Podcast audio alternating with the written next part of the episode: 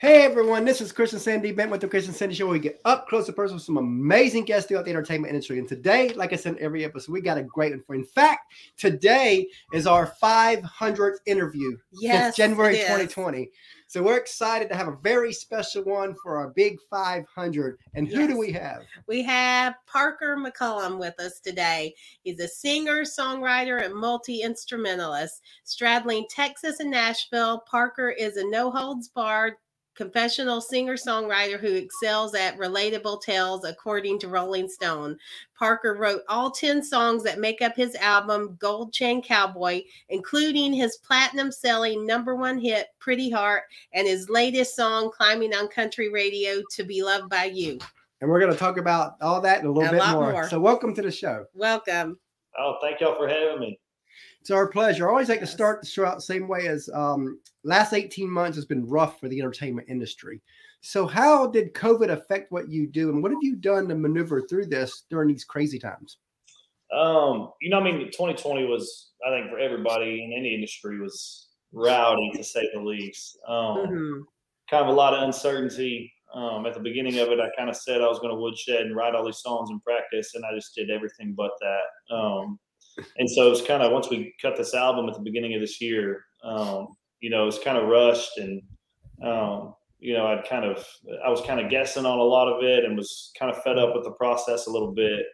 And uh, there was a lot of um, I, I really just didn't know the direction of how it was going to go. I felt like maybe we had missed our big shot and everything we had worked for, you know, with having a platinum selling song, number one song when the world was closed down. Um, but you know, as soon as the world opened up this year and we were back on the road, it was like we never missed a beat.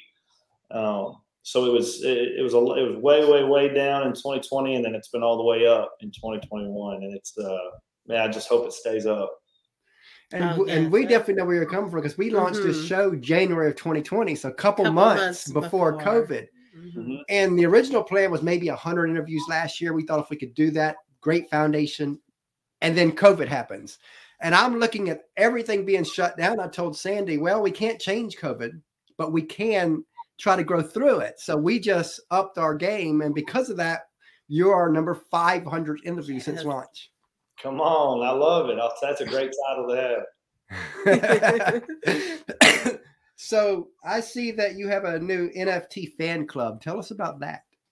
Man, it, it's a crazy. You know, I, I didn't. I never even heard of NFT until like yeah. um, and really kind of a buddy of mine sent it to me and um, really kind of started reading about it and researching and um, you know we were we were uh, approached by Music FX and um, they had this idea of you know doing being the first country artist to do it and kind of based Oh, it around the club um, which really kind of lit you know a, a light bulb in my mind of you know something we could do for our fans. They have the best fans in the world, so um, when they dropped that in there, I was I was all in. And uh, essentially, right, an NFT is a digital asset. Um, in this case, being a fan club, a lot of them are incentivized. Right, it gives you Okay. um, Mhm. opportunity to have um, special access to all kinds of stuff we're doing. Um, I mean, obviously prizes are one of them, but getting to go to the ACMs or Oh, you know, before a show uh, with me and a fan, or sitting in on a sound check at a big show. It's kind of endless, and however big you want your imagination to run. Um, It's a really cool way for our fans to kind of have that uh, one step closer look into the behind the scenes stuff and, and all the uh, you know stuff we have for planned for 2022 and um, I'm, I'm still really kind of wrapping my head around a lot of it and and uh, it kind of seems like the sky's the limit endless possibilities um, but it's a great way for me to kind of connect with my fans and that relationship grow a little more and anytime that you know something provides an opportunity like that you can't pass on it Oh, definitely. And and we got a question from one of the fan, uh, one of our friends, Joe. He says, "Is it true that you worked on your grandfather's cattle as a cowboy?" Uh, I did, yeah. That's what I did every summer growing up. Me and my cousins worked uh, for my granddad. He had two ranches, one in East Texas and one in Central Texas, and um, we'd go up there for the whole summer. And, and it is not uh, anything glamorous um, whatsoever. I mean, my granddad was was one of the realest cowboys, um, one of the greatest human beings I've ever known, Oh, uh, one of the greatest cowboys to ever live. And um, man, he was. Uh, they, they do not make people like him anymore. Uh, Wow. That is a fact. And so the, the, my greatest memories of my entire life are working for him at that ranch. And those days were really, really long and really hard and really, really hot. Um, but I wish I would have, you know, realized how grateful I was to get to do that. Um, yeah. Yes. And Mhm. learn that I learned, you know, ranching for him. Um, I didn't really appreciate how um, big of a deal that was and how big of an opportunity that was until I was older. Um, but when I look back at my childhood, the best days of my life were working on that. Wow. Now you blew up in Texas first. What made the transition to Nashville? Um, you know, I think I, honestly, I felt like you know when COVID happened, it was the first time since I had kind of started touring several years ago that uh, that was the first time I was forced to kind of sit back and and slow things down, and I was forced to think about everything and um, kind of took a good long hard look at where I was and how far we had come and and what I wanted to do next. We had climbed you know. Texas, and it kind of seemed like there was this big mountain on the national stage staring me in the face, kind of saying, you know, you can't do this. Um, at least that's how I looked at it. Um, Oh, wow. Yeah. Mhm. so I was sitting during COVID, and I said, you know what? I, I feel like I moved to Austin when I graduated high school to play country music for a living, and I had done that. I felt like I had accomplished everything I moved to that city to do, Yeah. Wow. and everything I wanted to do beyond that, I felt like I had to move to this city to do. Yeah, it was time for the national scale. yeah, just to see if you got what it takes to swing it on the big stage. Um, and uh, and I feel like you know I absolutely have what it takes to do that, and so this is where I felt like I had to come to prove that. Did you ever imagine Pretty Heart be the song that explodes? No, sir. Um, and, and, and I don't ever that, that kind of stuff never crosses my mind. To be, totally- to be totally frank and honest, I never think about hit songs or um, how successful a song is going to be. I just write the best songs that I can, the ones I believe in, in the most, and then put those on an album and put it out. And if one of them gets to go, that's that's pretty good. So how did that song come about? Um, yeah, that song was an idea I'd had for like three or four years, um, and uh, I'd never co-written before, really. And uh, but or a guy named Randy Montana, who's one of my good buddies now, and uh, we had been booked for a co-write, and I didn't really know how those went. I didn't know really kind of the you know process of co-writing, and Mhm. walked in, and I said, "Man, I got this idea that I'd forgotten Wow. about." And just remember, I mean, I had it for three or four years, you know, and kind of resurfaced and um, sang a little bit of the chorus that I had for Randy, and his eyes kind of lit up, and he said, "Man, let's chase that." And and we wrote the song, and r- rather quickly compared to other Oh songs, wow. like. Um, and I remember we wrote it that day, and I left, and I was like, "Man, we just is not we just wasted that idea. That ain't it." Um, and then we actually the label really liked it, and they wanted me to go in and cut it. yeah. Um, and so we recorded it. And when I was in the studio recording it, I kind of um, had a little change of heart, and I realized that Oh song wow. bad as I thought it was. Um, it wasn't. It, I, it was as good as as everybody else uh, eventually ended up thinking it was. But um, man, I'm sure glad it, it was the one that got to go.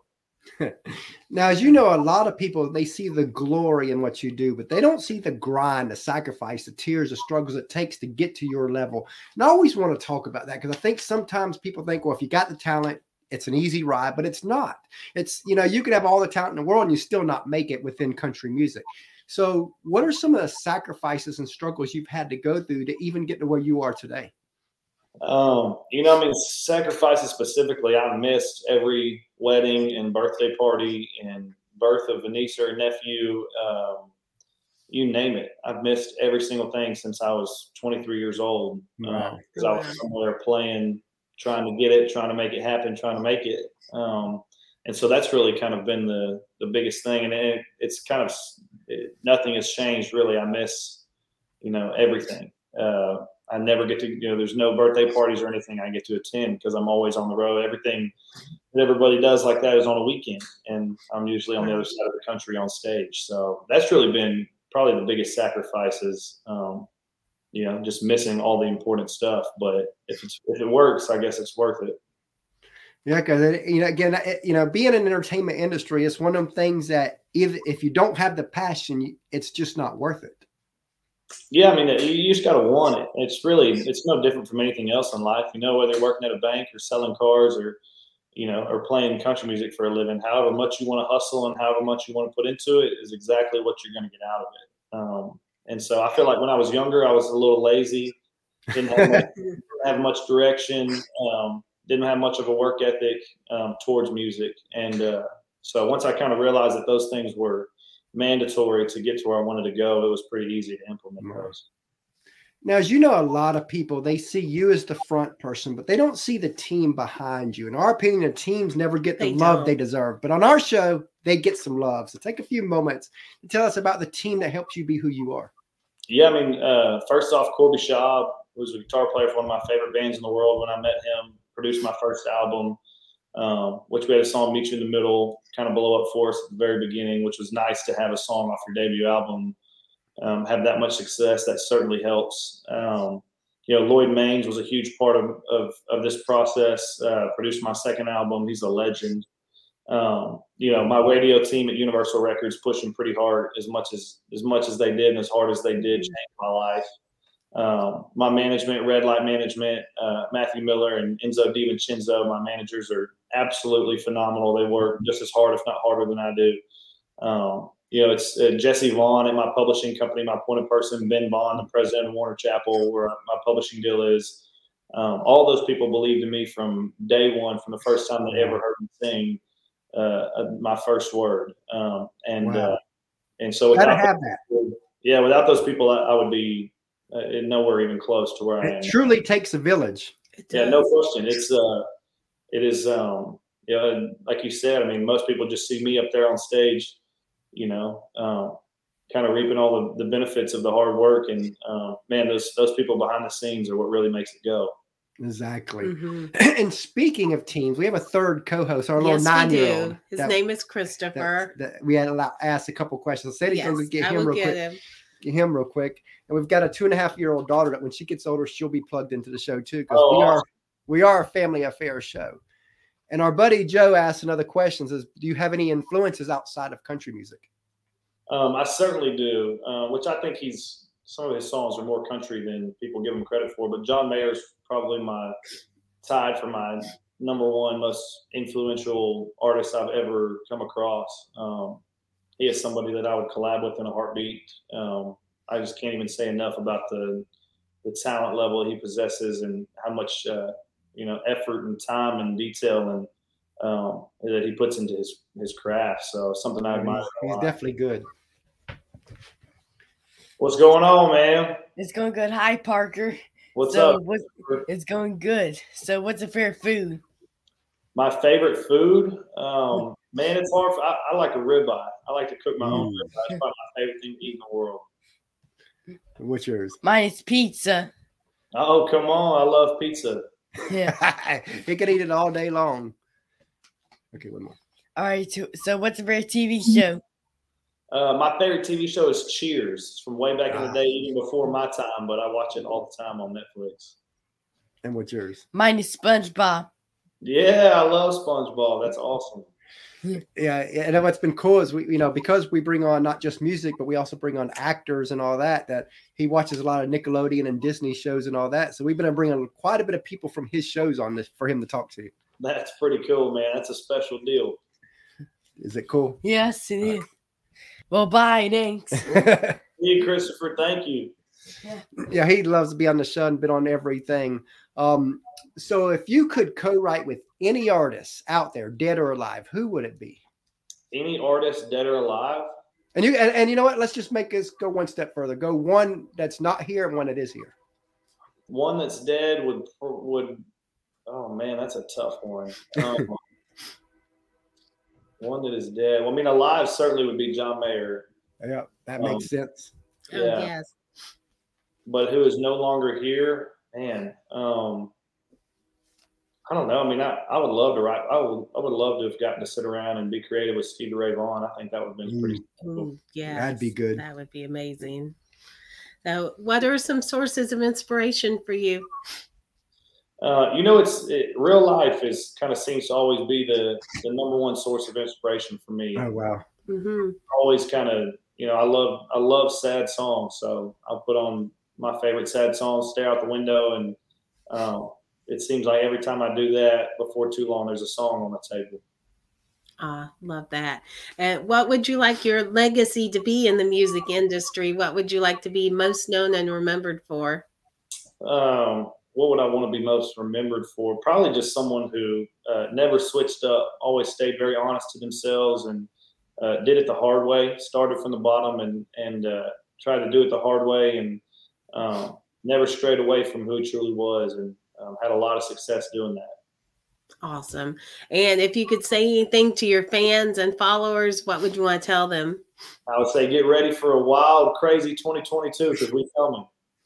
I love that. You know, you know, you know, you, you always have these sayings for each year. Our saying is breakthrough 22 yes. I love it. Breakthrough 22. Come on. because yeah, and and that's how we feel with our show. And we we know Oh, that you're breaking through some Yes. big limits. I mean, has that has, has the ride so far hit you yet? Um, no, I mean, I, really, honestly, I never think about it. Um, you know, in my mind, I got a long, long way to go. I've been incredibly blessed and incredibly fortunate to do what I've done so far. Um, but I'm miles and miles and miles away from my ultimate goal of what I'd really like to accomplish. So, um, in my mind, I'm still at the bottom. And you blew up, you know, in the middle of a pandemic. Is that not crazy? Yeah, it's pretty wild. It's not how I drew it up, but, um, but I'll take whatever I can get. Absolutely, exactly. yeah. So if you had a friend of yours and they were good at what they did, they could sing, they feel like they're called to this. Um, what advice would you give that person to kind of help guide them the next few years? Um, you know what? Going back to that same thing, I think just being yourself, right? It's it's a lot easier to go to sleep at night when you know that you stayed true to yourself, stuck to your guns, um, did things how you thought they should be done. Um, you know, win or lose, I can live with that. I love Mhm. that. Um, so what's a song that you've heard that you wish you wrote? A song, man, that's a long list. Um, Far Away in Another Town by Justin Townes Earle is one that I really wish I'd have written. Um, there's several Chris Knight songs, probably all of them that I wish I'd have written. Um, the Search for Everything by John Mayer is definitely one of them. Ooh, that's a That's a good, good one. one. Yes. So what's next for you? That, golly, I feel like um, it's not even what's next. It's just what's happening right now. I feel like we stop or slow down at all. Um, but man, 2022 is going to be a great year. Um, we're going to hit the Mhm. ground running.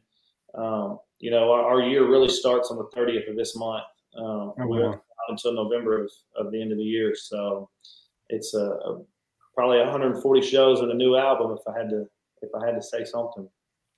I love that's great. that. Yeah. So take a few moments just to tell everybody any final parting words and how they can find you. Uh, man, we're on everything, parkermccollum.com, all the social media stuff, Spotify, Apple Music. If it's out there, we're on it. Um, get ready for a crazy 2022 because it's uh, the go, it's go time right now. We're looking forward to it. You know, we really enjoyed having you on the show today, and we look forward to having you back maybe for a longer session. Yes. I hope so. Chris and Sandy, thank y'all so much. Oh, All right. thank you for your You have a time day. today. Have a great day. Yes, ma'am. Bye.